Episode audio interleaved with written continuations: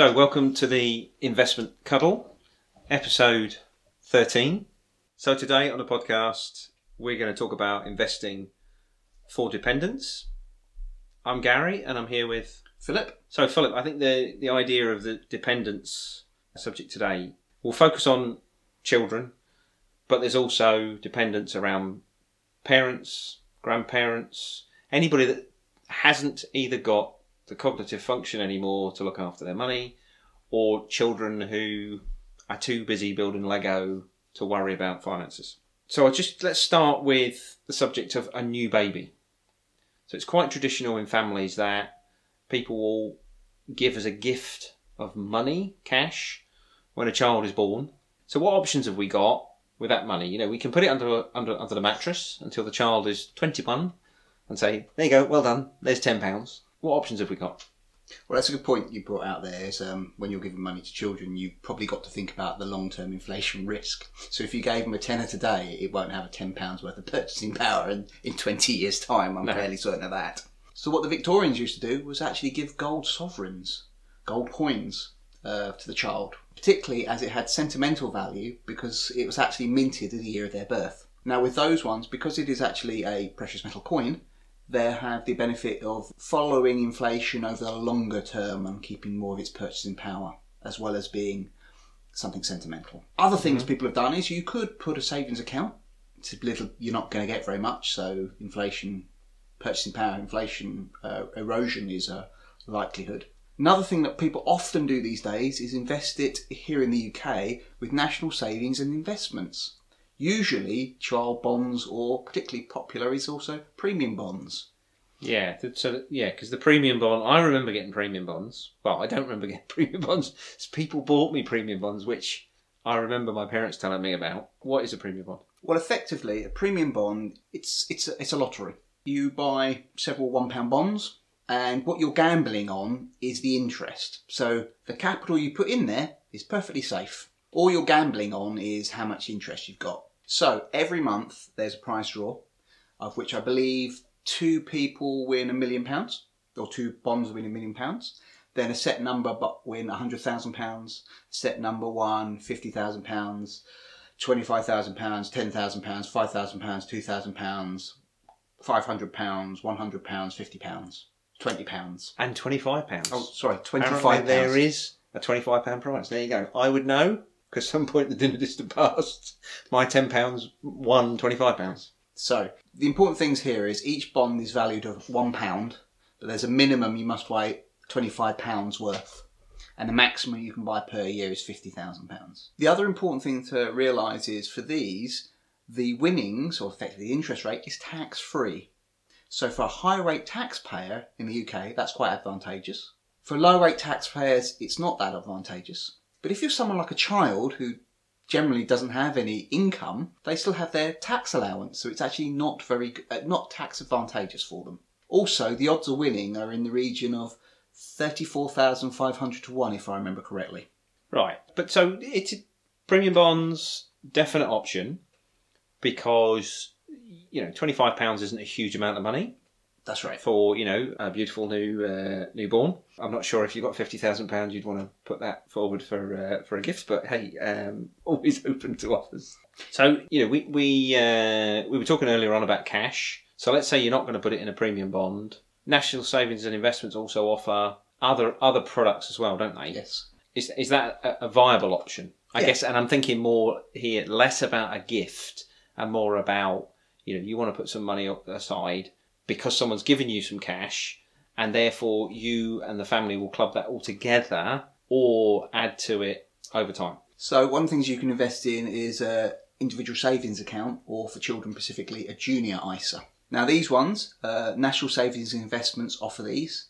They're cash uh, saving ISAs, so savings accounts, but with tax-free wrapper. Also, other banks and uh, savings institutions also offer these. They often pay a bit more money. You can open them with as minimum as a pound in many cases, or twenty-five pound at that if it's other financial institutions. But there is an absolute maximum amount you can put in each year of nine thousand pounds. Once it's eighteen, they mature, and this is possibly where the problems come in. The child, it's legally theirs; they can do whatever they like with it.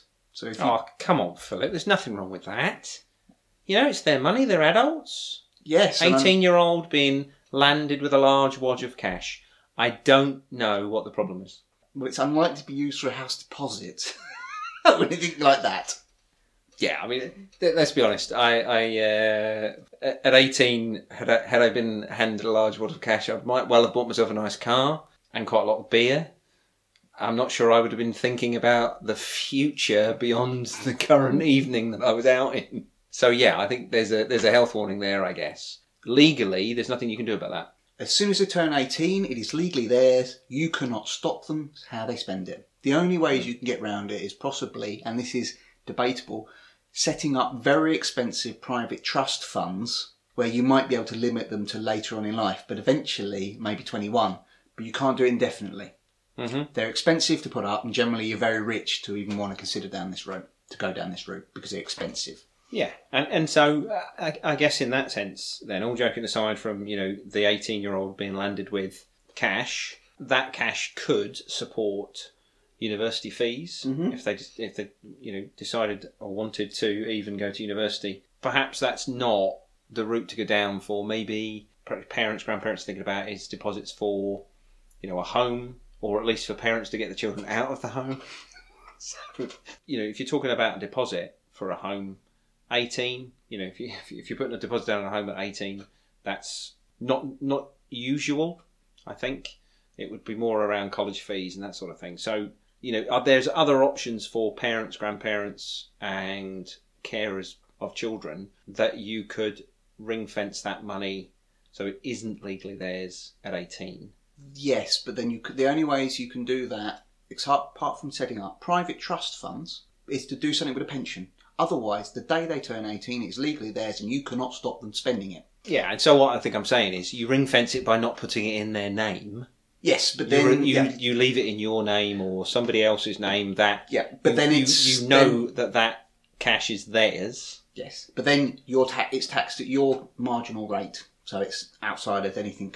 yeah so but if you turn around and you said earlier on about the isas let's assume you put the money in an isa it's in your name you know should anything happen to you that's their money anyway. And you can control that money. And let's assume they are a very sensible individual at the age of 18 you may write them a check or do a bank transfer is more more common now. But if they're a little bit you know a little bit creative at 18 perhaps you might want to wait to give them access to that money. That's one of the ways to control it. And as you said there's tax implications there. But to be honest there are tax implications for any of this. Oh, right? Right. So we've just been saying there about tax implications. If the situation is that we don't, we're not talking children here, and we talked about the individual savings accounts, the ISAs. If you've got, let's say, responsibility for a parent or an adult who isn't really interested in finance, doesn't want to manage the money or anything like that, you've got a situation where you take responsibility for that money. Let's say they hand you some money over and then you put it in a in an ISA. Can they, can they just do that? Yes, but legally, once they've done that, the money is no longer theirs, it is the person they've given it to. So if you do anything like this, it's totally down to trust. You can't trust them, there's no legal recourse to get your money back. But it can be a way of helping. For example, particularly if it's elderly people, if they gift the money away and the gift is given over seven years before they die, it is not part of their estate for inheritance tax. So you can slowly drip feed money every year to someone and slowly reduce your estate to the point where inheritance tax is minimised or maybe totally um, brought below the threshold. Okay, so there's there's a there is an option there, and that money that's transferred over can be used for care or you know getting work done, whatever whatever it is, whatever's required, whether it's property or whatever, you can do that. But there is an element there of trust in the transfer of that money. Because the legal ownership has now changed. Right. So yeah. So that has to be clear. And you know, wh- when do you ever hear there ever been problems with uh, with money in families? I mean, that's. that's never in newspapers, those stories, are they? But yeah, okay. So you know, ISAs, you know, bank accounts, all those other things that the money could be transferred across. But essentially, you can then ring fence that for the individual concerned. But you would do that, it's not ring fenced, it's part of your money. You would have to ring fence it amongst your other savings. And I wanted to bring you back to gold, silver, precious metals. I think you classed them as barbarous relics. That was a Which quote from the previous governor of the Bank of England. Right. With gold and silver, you said earlier about Victorians buying sovereigns for children. So sovereigns, and, and, and I guess we also talked about the twenty-five pounds that you're putting in premium bonds potentially. Sovereigns are quite expensive, aren't they? So a sovereign is the old historic British one pound coin. Now it's just under a quarter of an ounce of gold from memory. So at the current gold price, you're getting on for like 275, 285 pounds per sovereign. Also, there are half sovereigns, which are just under one eighth of an ounce of gold, which are approximately 150 pounds. You pay slightly more per unit of gold in those. Also in the UK, there are Britannias, gold Britannias. These are one full troy ounce of gold, but they also do smaller versions such as half Britannias, quarter Britannias, and one tenth Britannias. A Britannia, because it's a full uh, one ounce of gold, is approximately 1,200 pounds, I believe, and the others are scaled similar.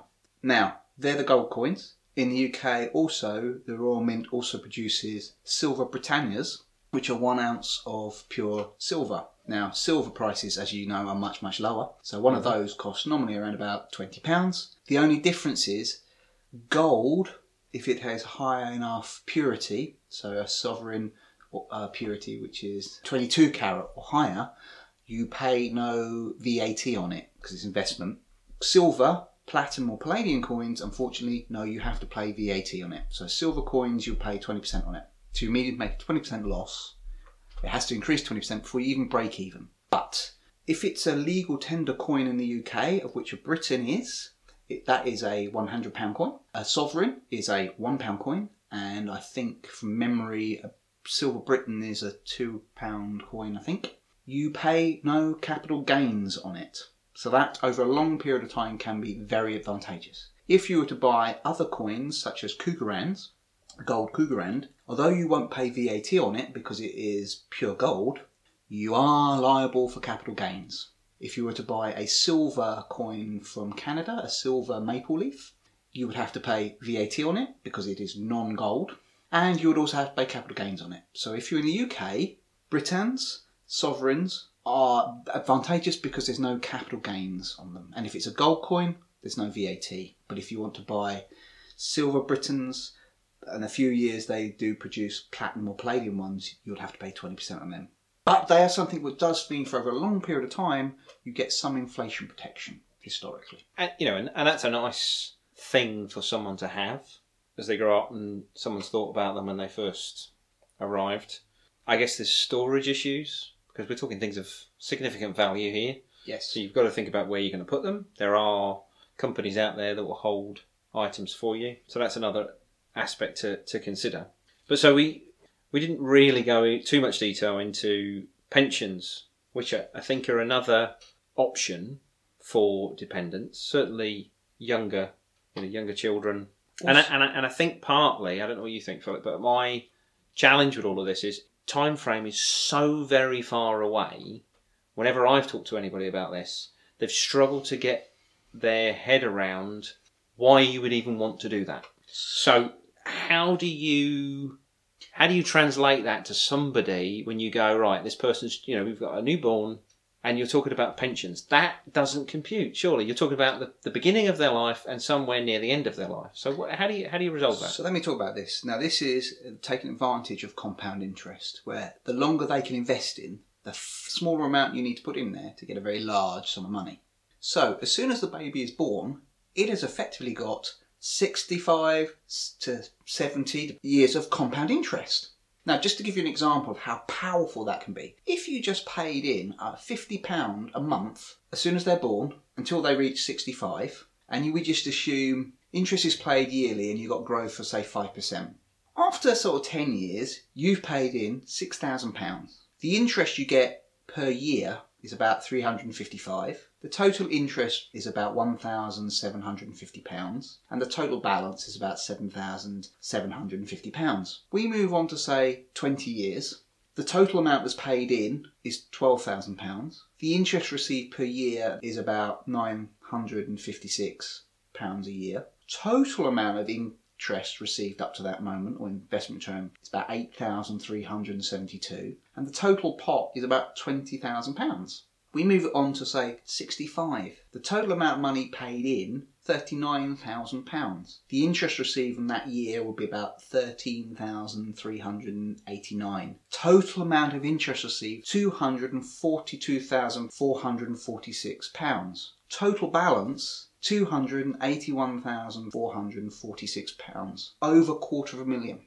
So the example would be paying a small amount very early but for a long period of time means you get the compounding of the interest and you're earning more and more interest becomes more powerful. And what you'll find is from them paying only a small amount of money, they got a pension pot of over a quarter of a million pounds by the time they're 65. They can worry about paying for their tuition fees. They can worry about getting a house deposit because they haven't got to worry about pensions because it's already there. That's the power of compound interest. Okay, because you were talking there about you know after 10 years it's worth 7 20 years it's worth 20 and after the 65 years it's worth 280,000 Yes. so that even in that first 10 years you give it another 10 years it's tripled pretty much from when you started. And then you get out and it's order of magnitude by the Yes. time you get into 65 years of payment. I get it puts into context against a 25 pound premium bond to turning around and saying actually if you're going to think about this over the, the longer time frame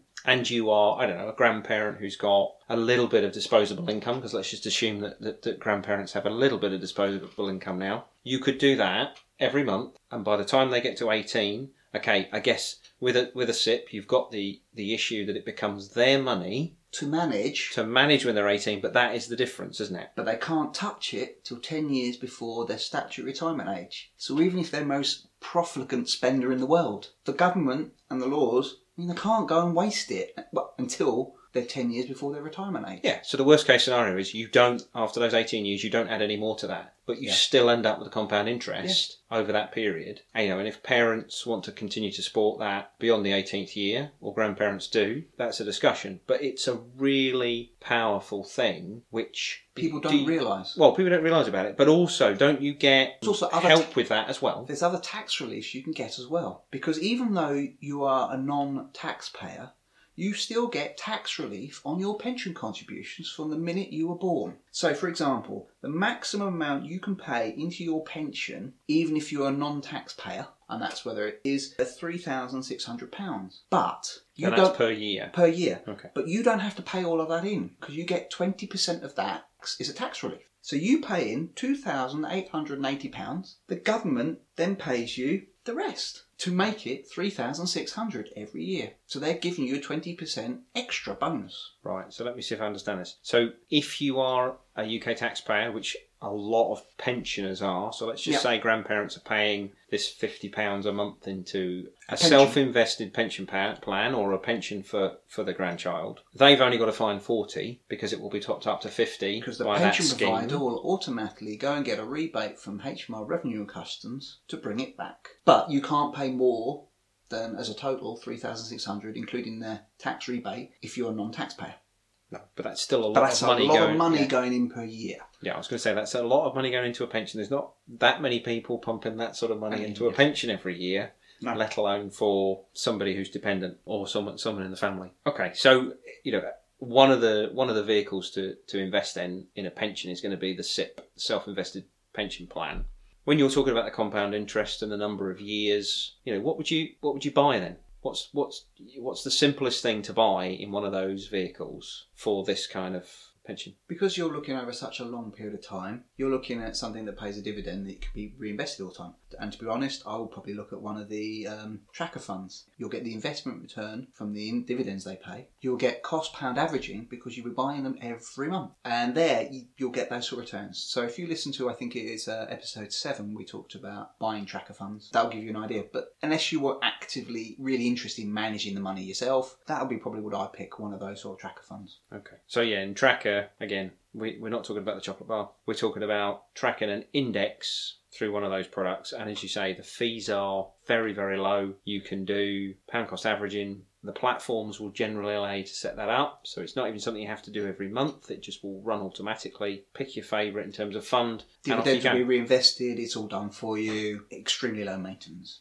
Okay. So I, I think, Philip, just to wrap all this up, there's so many different options to invest in for certainly for the, the younger generation, whether it's newborns or young children. And I guess for the, the older dependents, you know, we've said there's there's the inheritance tax options to have a look at and see if there's anything that can, can happen there. But it very much comes back to time frame. Yes. Uh, like all investing, it comes down to what are you investing for and over what period of time, because then that will help you decide what is the best vehicle or vehicles you should consider. Yeah, I mean, I think that the basic rules are if you are looking to use the, the money fairly quickly, so The someone gives you some money, yeah, next couple of years, keep Cash. it keep it in cash, yeah. And if you're looking at you know maybe a twenty year horizon, you know, there's a newborn baby, you think they might get to university, they might want college fees, or you just want to put some money aside for them, you know, you can invest that. And we've co- covered quite a lot of those today. And the same, I think, with a with a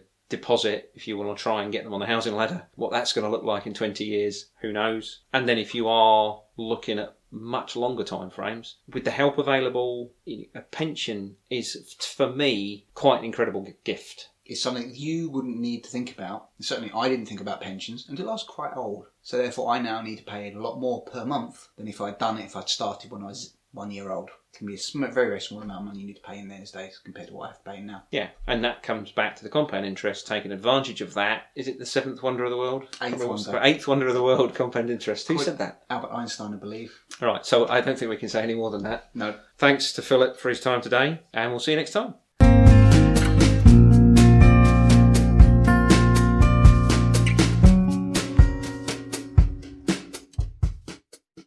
Programme has been presented for information and educational purposes only. None of the information or content of the programme is to be taken as an offer, opinion, or recommendation by the programme's hosts or guests to buy or sell securities. Nor is it intended to provide legal, tax, accounting, commercial, or financial advice. Opinions and comments are based on information from sources believed to be reliable. All investing involves risk as prices go up or down based on a number of factors. Always consider consulting a financial professional before investing.